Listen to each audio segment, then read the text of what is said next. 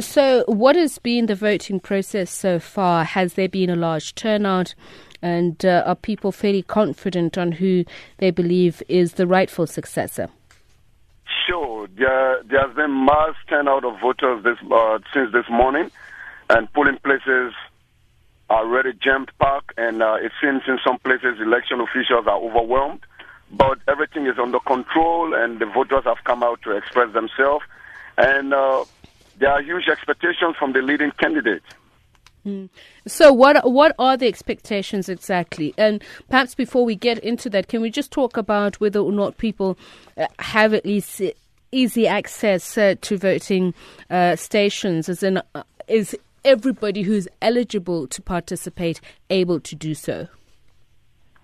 Yes, so far from where I voted, I saw that uh, those who are eligible to vote, whose names are recorded on the voter register, are all being accorded the due courtesy, and they are exercising their franchise. They are voting.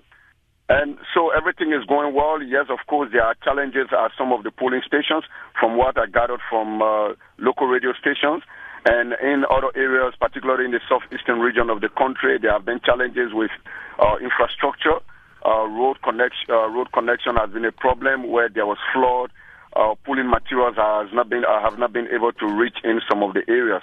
But uh, the general atmosphere is that of is that of a peaceful one, and citizens are turning out. They are all very enthusiastic, and I think the poll workers also are on top of the game. They're trying to do their job. Yes, the challenges are there, of course. So you say people have huge expectations of the presidential candidates, and it's quite an array. Twenty people. Um, you've got uh, an ex-football star. You've got his ex-girlfriend also running. You have uh, a former Coca-Cola executive. Uh, so and a former model. So you've got quite a, an array of people to choose from. Is this indicative of how democratic the process is, or, or, or just how people are divided over who should run Liberia next? Well, it's both. Uh, people are completely divided on uh, whom, sh- uh, whom should be the next president. And uh, also, it speaks to the extent to which democracy is being consolidated in Liberia.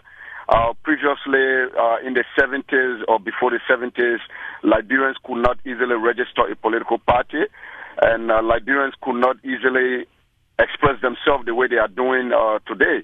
And uh, in the 1980s, when we had the military in power, the first multi-party uh, uh, democratic election, the military stopped some from uh, some political parties from contesting the election.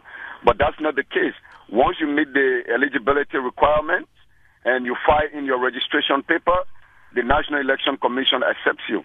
So we have 20 presidential candidates and we have over a thousand candidates running for a 73 seat House of Representatives. And the expectations are such that the Liberian people, on one hand, are looking for change, and there are some, on the other hand, are looking for, I mean, are wanting continuity of what they've had over the last 12 years.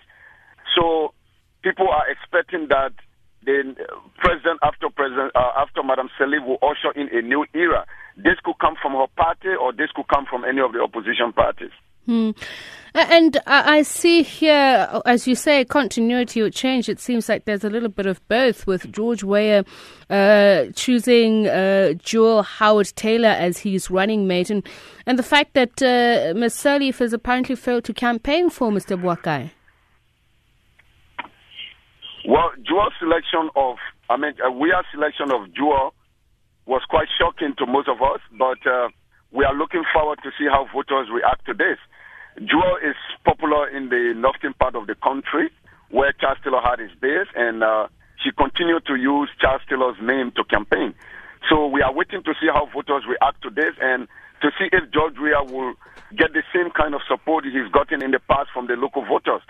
So President Sirleaf not supporting Boakai is also an interesting development in this election. She did not publicly campaign along with her own vice president of the last 12 years. So we are also waiting to see the reaction. So by tomorrow morning, we're going to see how voters react to this.